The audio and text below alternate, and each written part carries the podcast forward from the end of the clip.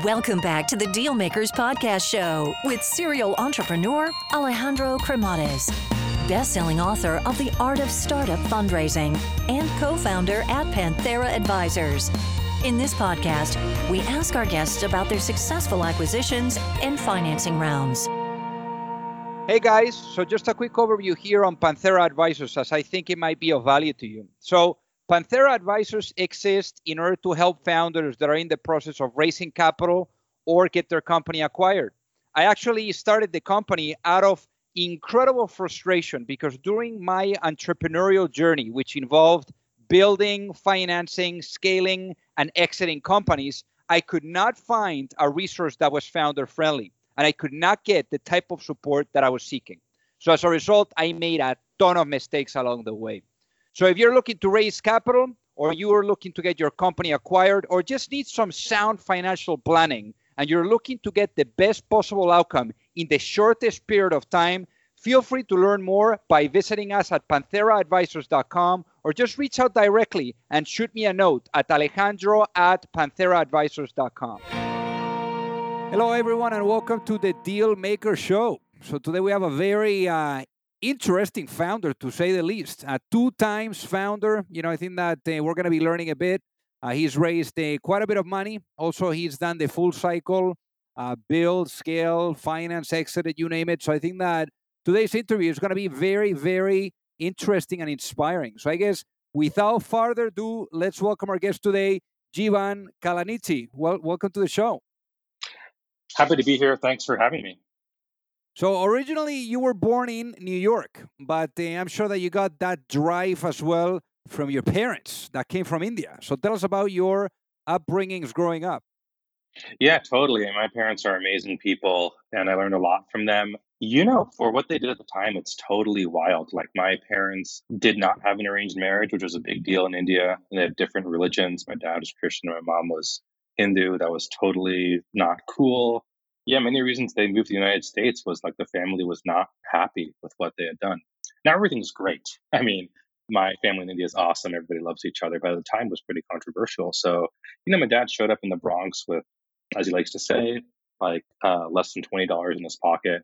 And then my mom came later, and he had gotten a medical degree, so he got a residency in the Bronx, and just kind of scraped it out. And you know, I owe a lot to them for sure.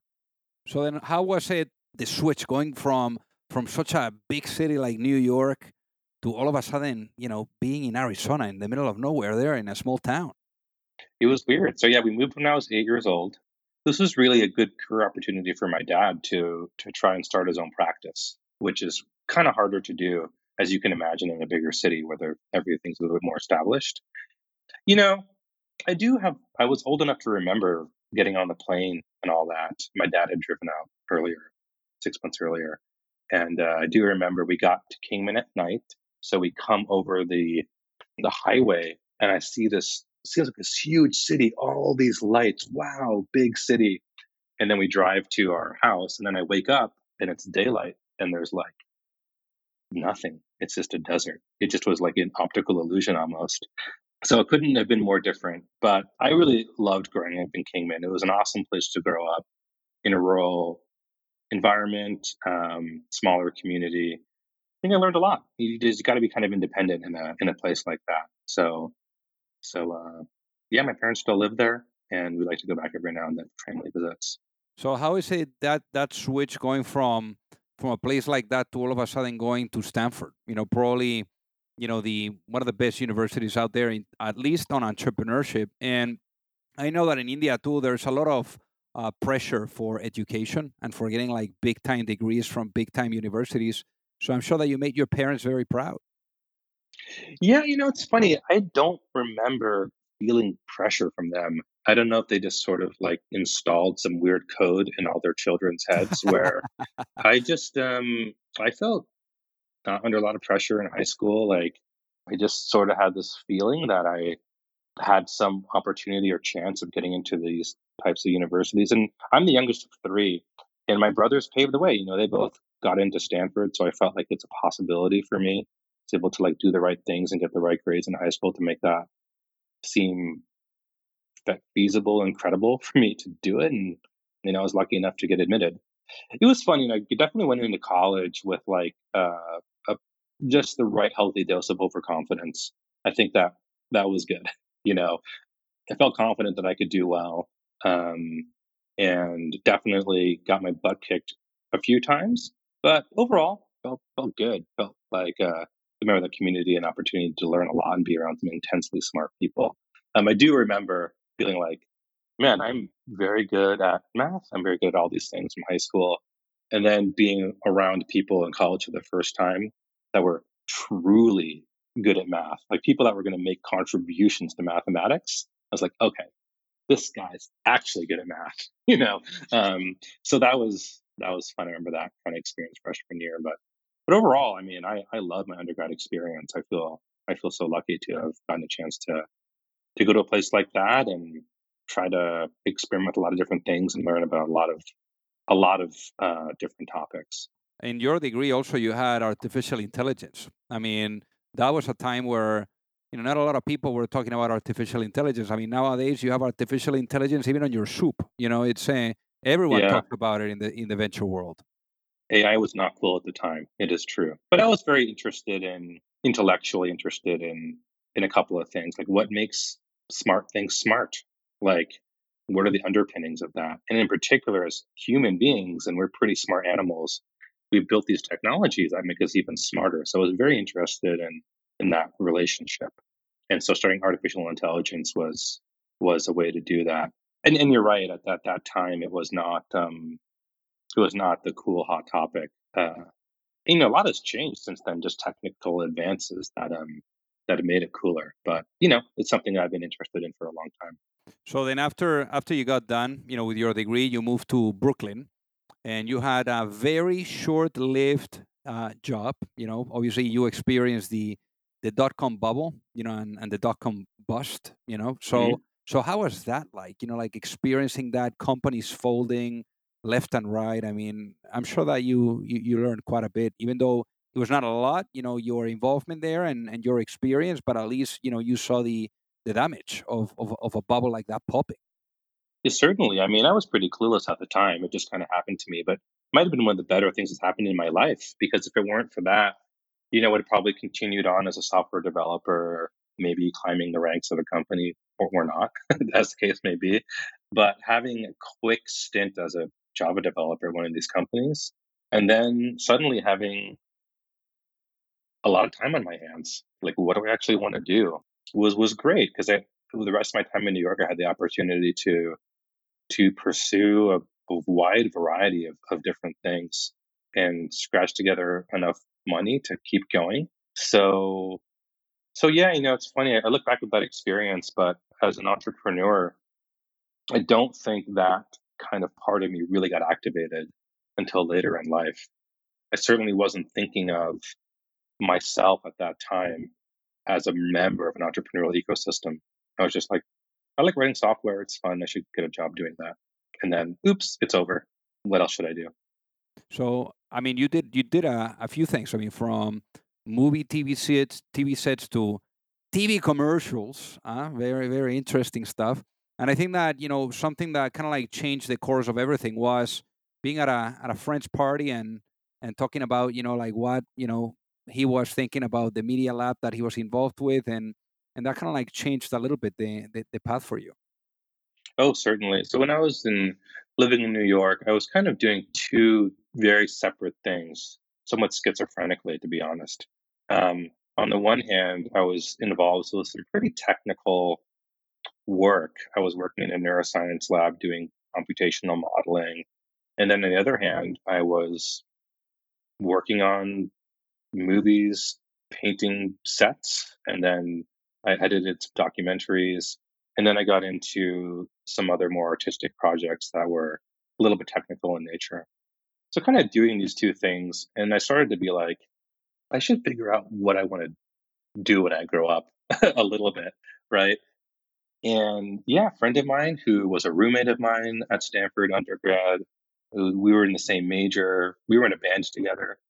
Yeah, he went to MIT pretty much right after uh, he finished his undergraduate degree. And yeah, we're at happened to be at a friend's birthday party. He came down from Cambridge, and uh, he was showing me what he was working on as a grad student at the this place called the Media Lab at MIT, and it was super interesting. It was very much a combination of trying to build systems for real end users.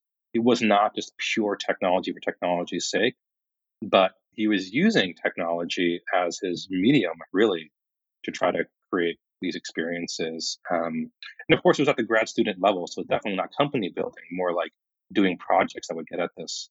And I thought it was super cool. I was like, man, this is like, I think what I want to do, you know, uh, is bring these two things together. And he was like, yeah, you should try to get into the media lab. So I said, okay. Lo and behold, I was able to get admitted, and that was really mm, kind of where things kind of started for me in the world of technology startups there because the projects we were working on at the media lab, you know, turned into my first company. Obviously, I mean, a TED Talk, you know, was what transformed or what led the way into your first company, Sifteo. So, so tell us about that transition and and how Sifteo, you know, really came about and, and came to life.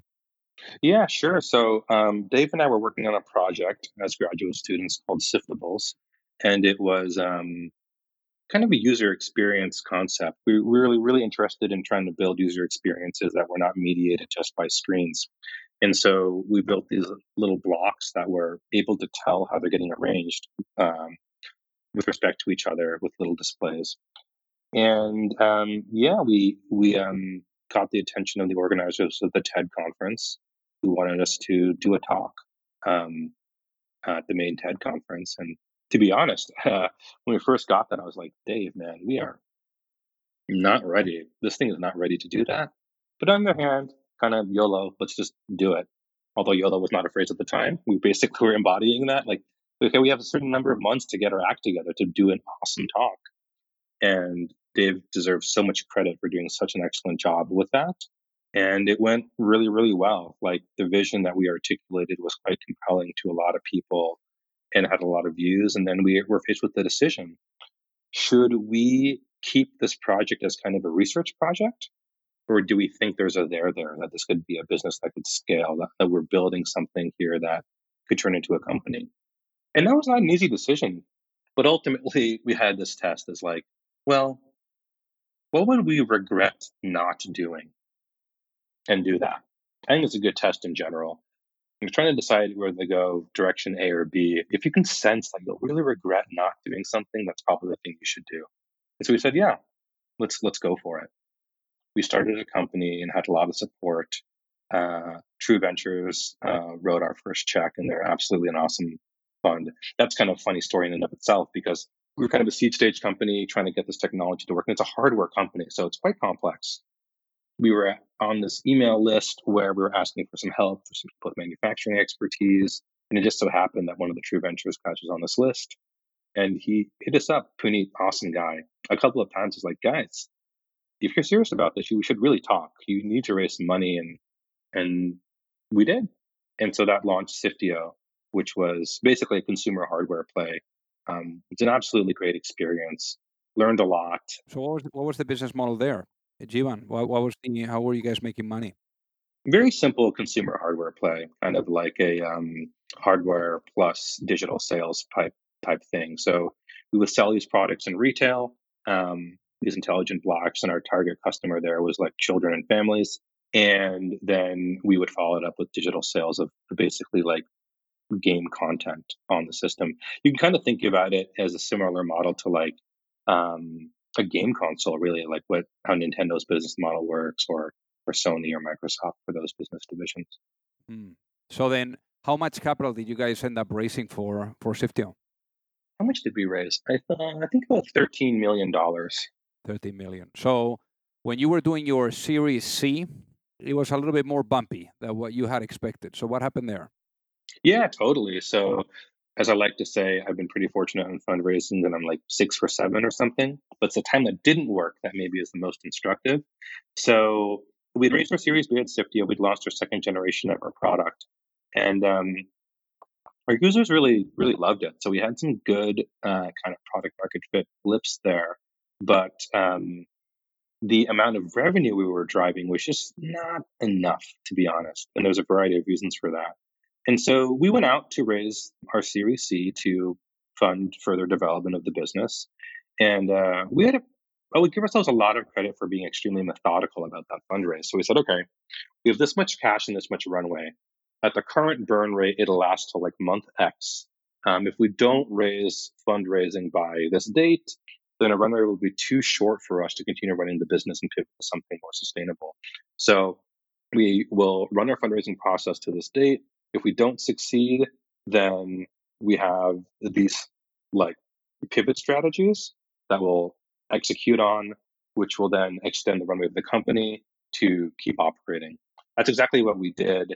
And that's the company up for success where ultimately we got acquired. But in that fundraising process, it was it was pretty pretty clear that we just had not driven the type of repeatable revenue results that the the fundraising community was looking for for companies at that time. And we just had to like take that on the chin and and move on. Um, because the business that we were driving was quite capital intensive, right? So we had to get over a kind of a hump the economics to really seem super attractive. And we just hadn't gotten there. And we kind of deemed that we wouldn't be able to get there without a big infusion of cash where we had to like shift the business.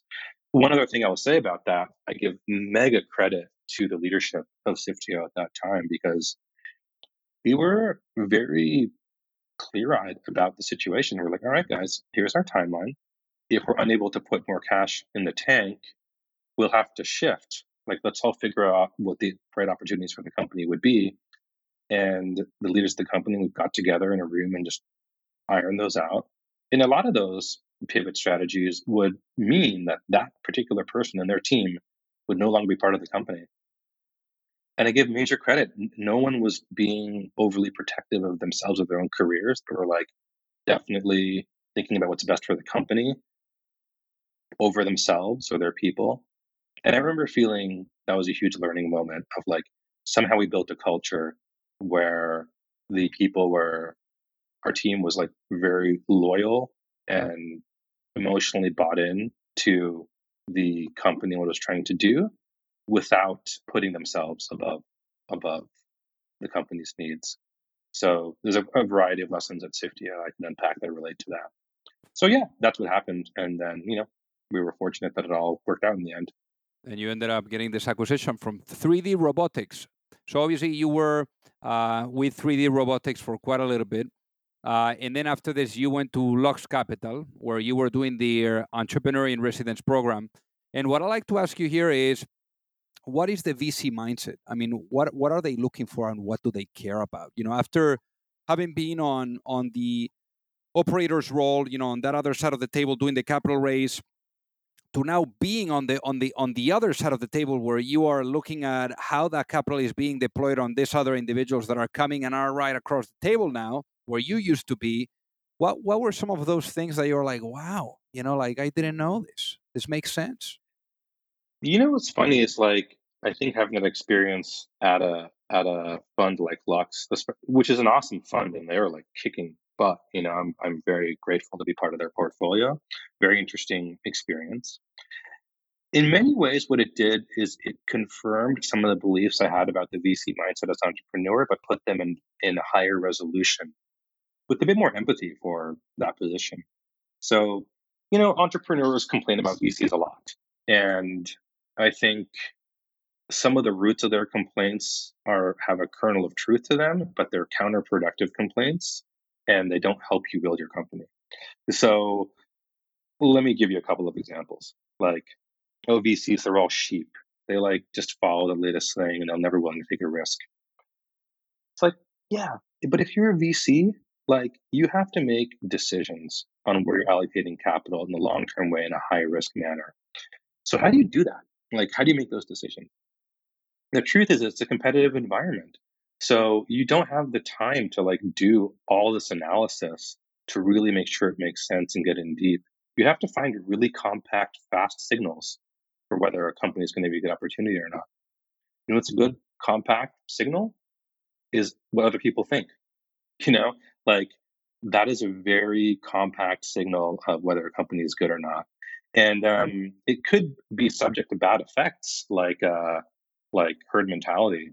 But if you are truly relying on deep analysis, you will never write a check. You'll miss out on every single opportunity. Um, and then you'll make no money for your limited partners. It is a competitive environment. It's not easy. And so that's kind of why that works. You know, from my experience specifically at Lux, I can remember the partnership would ask me, Hey, what's your opinion about company X?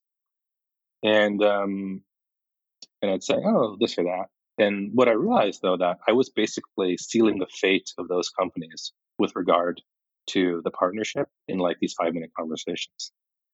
Because it's just the fact, it's just the only, not the only, but it is an important way for VCs to make decisions. Now, of course, the good ones are thesis driven. So they put a lot of time into thinking about where they think opportunities are. But then a lot of the actual allocation of capital, selecting certain companies comes through talking to people. So yeah, are VC sheep? I guess you could say that, but it's not like a stupid or maladaptive strategy.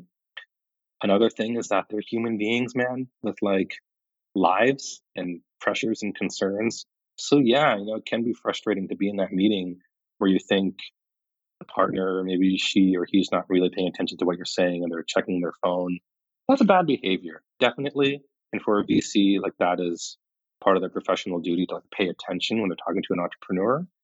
But sometimes they said that they're supposed to that they promised to pick up the kid after school and they forgot and then their partner's blowing up their phone that happens i mean like that that happens yeah. and um, i think that is sometimes the explanation is not that they don't care about you or that they're mean but they're just dealing with something in their life and then i think the the last thing is your idea is not original i mean i think I, that's something i learned as a vc uh, or I wasn't really a VC. That's an overstatement. That's that's what I learned spending time at a at a firm. You kind of know that intellectually as an entrepreneur that you're working on something. You probably have competitors, whatnot. But you're not. If it, the idea is kind of good, you are not the only one working on it, and you'll win based on your your execution more than anything else. You know, I had these experiences where I would be on uh, the pitch meetings from some companies coming in, um, and they'd be back to back to back meetings. And I would sit there because the partners but hey, what's your opinion on these companies? And I'll tell you, it was crazy. It was like the same company came in three times. It was crazy. Like they said the exact same thing, the exact same thing. And by the way, these were like very specific companies doing these really specific technology problems, not like general consumer mobile application, but like we are solving this problem, which has to do with the way 3D models are generated by these programs or whatever. And these companies would come in and say the same thing. And I was just like, wow, like you're definitely not the only one, which is good to know, you know? And the way the partnership would make the decisions was had a lot to do with their perception of the founders and their interpersonal dynamics. So you'd have a meeting with company A, they would say, We've got idea X. And company B has idea X. And with company A, the founders seem a little standoffish and then maybe they're like contradicting each other a little bit. And these you'll pick up in these signals, and company B doesn't do that. Company B wins. Company A will not get a check written for them. It's incredible the the patterns, no, and and and ultimately, I mean, it's it's it's a placing a bet in people at the end of the day, and and and that's remarkable that you were able to to experience that. But in your case, I mean, really going through, you know, the uh, entrepreneur in residence program there. I mean, was the segue for uh, for you starting OpenSpace. So tell us what was that process of um, of really, you know, like coming across the idea and and and really, you know, bringing it to market.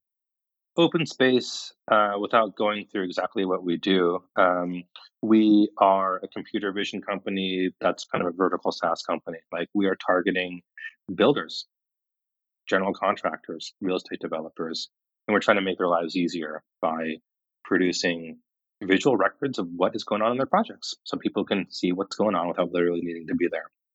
Our approach to that market had a few key ingredients. So, first of all, this may be true mostly for folks that are working on kind of enterprise solutions or vertical solutions.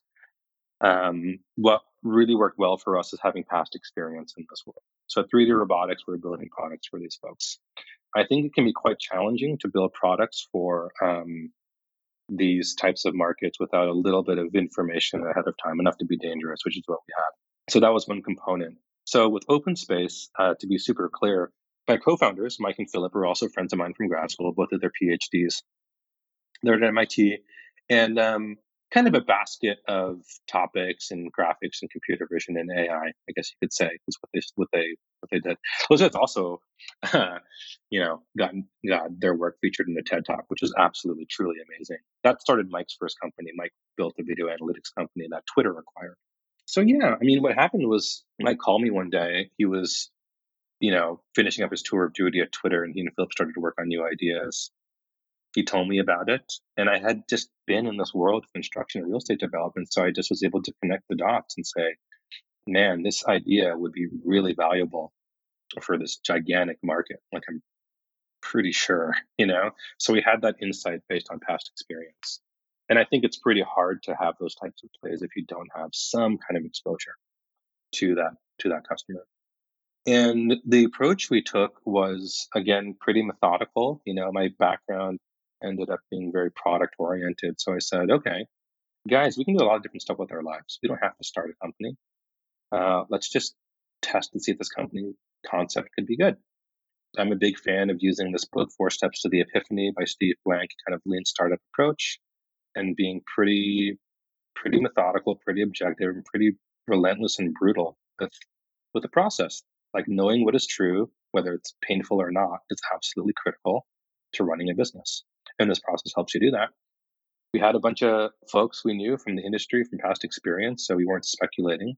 So we started building prototypes and hanging out on job sites all day and trying them out. And you know, again, we were fortunate to have those existing relationships. We were fortunate to have enough like time and resources to devote to testing this idea out. And um, certainly, I'm happy to talk a bit about the actual aha moment we had. And we literally had an aha moment. It's not some made up thing, truly. Um, but once we had it, we had the aha moment of the pain we really were solving for those customers. We had the empathy for them based on my past experience with manufacturing, where I really get the pain and suffering of building stuff in real physical reality. And we had kind of coming from the Lux Capital point of view, my time there, a very objective, cold blooded analysis of what are the ingredients of a high growth technology company. And with those insights in hand, we're like, okay, this is a good idea. So I was able to go back to the partnership at Lux and say, all right, I think we have something that could really work. And they were like, sounds good. And so we raised a little money in 2017 fall, and we've been off and running ever since. And how much capital have you guys raised to date for this? We've raised about $84 million. 84 million. And if you were, let's say you were to sleep you know, tonight, and you wake up in a world where you're waking up five years later, tremendous news, and you wake up in a world where the vision of open space is fully realized. What does that world look like? Yeah, I think there's two things. I'll describe a little bit about what we do. Otherwise, this vision statement won't make any sense. and then tell you about it. So, yeah, again, what we do is we made it really easy to have a full visual record of really any space indoors now. If people have used Google Street View, it really looks similar to that. But we've kind of created this experience for enterprises. And um, what we we figured out honestly is we just cracked a code on ease of use. So we made it very, very easy for builders to just almost as a byproduct of them walking around a job site. They have a camera that's kind of riding along. And then we take a bunch of computer vision techniques to take that video file and turn it into this experience. So the benefit of that is that as a as a project manager or builder, you don't have to rely on your memory to know what was there or rely on someone else's memory or some written report. You have this ex- experience of having like a time machine. You can just go look and directly experience what's going on on floor six, you know, unit 603 two weeks ago when the drywall was put in. And you have an objective record of what's there. So we're, we're creating a system of record for real physical world of people whose jobs depend on on managing real physical reality. And it's going pretty well so far.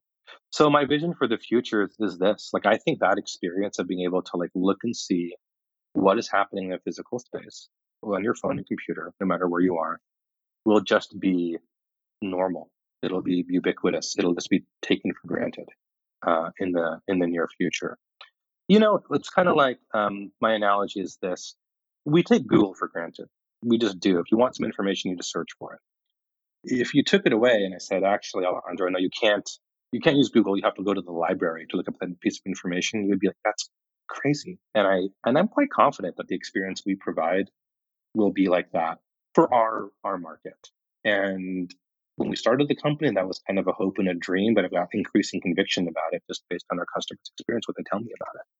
And the culture for our customers has changed rapidly. You know, I used to say that that experience of being able to like see something without literally being there will become table stakes for our customers in like five years. They'll become totally, totally dependent on it in a good way. They'll just they'll hmm. make their lives easier. I think that five years has really been fast forwarded to like basically now. And the pandemic for us was a huge accelerator where people simply could not physically be in the spaces they needed to be in or they thought they needed to be in to get their work done. So they had to figure out a way around that. And we had a the right idea at the right uh, time with the right execution. So our revenue growth and the amount of data that we've uh, processed really started skyrocketing at that time. I think there's a class of companies that that enabled the ability to be productive without physically being co-located in the space. And we are part of that crop of companies that started experiencing hyper growth. So Zoom, of course, is that for office workers. And then there's some article written about us that we're like OpenSpace's, the Zoom for the building industry, which is a nice, flattering, accurate enough headline. So obviously the, the needs of people that work out in real physical reality are different than people that work behind desks but we tried to help solve that problem. So, so let me ask you, let me ask you a question then, because because some something really you know comes to mind here that I like to ask you because you've been at it, you know, now this is your second company, you know, since 2017, as as, as you were saying, you've raised you know quite a bit of money, 80, 84 million. Uh, on the last company, you also raised money, you did an exit. So imagine if I was to put you in a time machine and I bring you back in time to that point where you're thinking about maybe like starting a company, which eventually became Sifteo, but your first company. But imagine, you know, you will have the opportunity of going back in time and having a chat with your younger self and being able to give that younger Jeevan one piece of business advice before launching a company. What what would that be and why, given what you know now?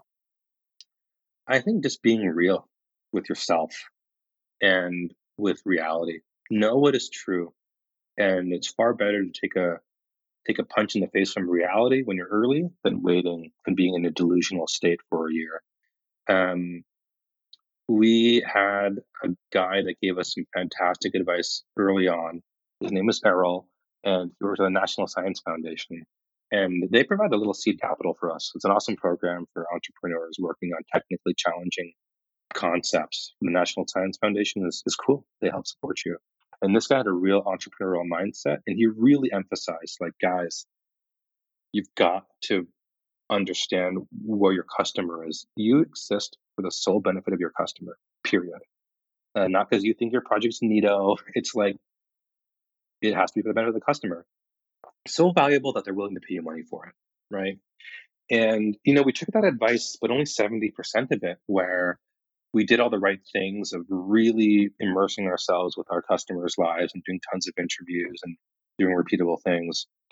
I think what we did wrong, though, is, is we kind of understood some of the insights of what they really, really wanted, but we didn't hold ourselves accountable for truly delivering them. So our first generation of our product had had parts of it that just were not going to be acceptable to the end user. They just weren't going to be.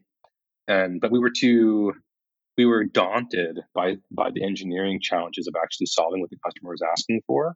So we kind of let ourselves off the hook, which was, um, you know, didn't kill the company or anything, but it definitely wasted time and it was a mistake.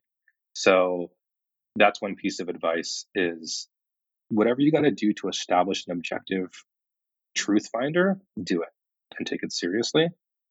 And it can be painful, man, but the pain you experience, pain experienced early is a lot a lot less painful than pain experience late. That's one thing. And the second thing I learned at Sifteo is um, it's not about you. It is not about you as a founder in so many ways. It's not about you because you're not going to do all the work. That's like doesn't scale. It's impossible. And at a certain point, it's not even about your ideas. Like ideally you're hiring a team that is better than you at basically anything that you could do. I mean, I like to think of myself as pretty good at a lot of different things, you know, um, but I know that the engineers we have would make me look like an idiot within five minutes of me trying to build something. Um, I know our finance people, uh, yeah, I can hang with them, but certainly I don't have their depth of knowledge. And that's a good thing.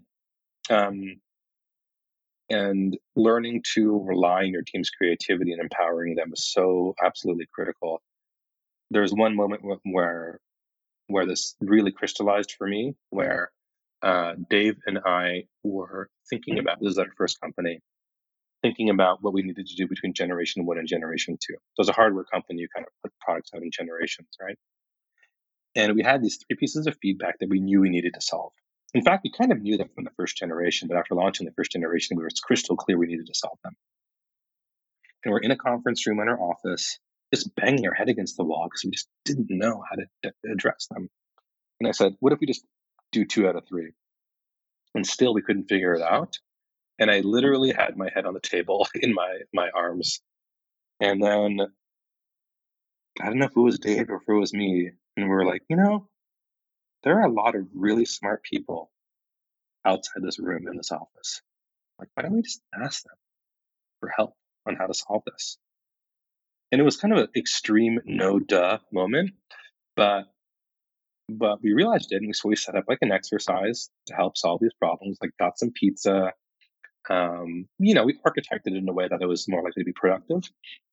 And everybody like was writing a bunch of ideas furiously on these little pieces of paper. They all left, and so Dave and I are in the office at night, kind of leafing through these pieces of paper, and we're like, "Wow, dude, if we just take like this page and this page, I think we have it. Like this will solve all our problems." And then I was like, "Okay, life lesson, entrepreneur lesson. Don't put it all on you. It's not about you. Like it's about your team. You know, early on at a company, yeah, you do everything. You have to have all the ideas, and you can never shirk from your duties. But the role of the CEO or founder really has got to shift from do all the work, have all the ideas to something I'd like to think is more akin to an editor in chief. You're not writing the articles. Your team is doing that. You're there to help make sure they're coherent. You're cutting all the good but not great ideas, and you provide feedback here and there to make things a little bit extra extra better. So, yeah, if I had that time machine, I think I would I would bore my younger self with all this advice which my younger self probably would ignore because we humans seem like we can only learn from experience. But um, that's what I would say. I love it, Jeevan. So, for the people that are listening, what is the best way for them to reach out and say hi? Uh, yeah, you can hit me up on LinkedIn. Actually, that's the easiest. So, my name is Jeevan, J E E V A N. If you type Jeevan and OpenSpace, you'll probably find me. And I like to respond to to everything if I can. So, you can hit me up there. That's a good place to start. Amazing. Well, Jeevan, thank you so much for being on the Deal Maker Show today. It was totally my pleasure. Thanks for having me. If you like the show, make sure that you hit that subscribe button. If you could leave a review as well, that would be fantastic.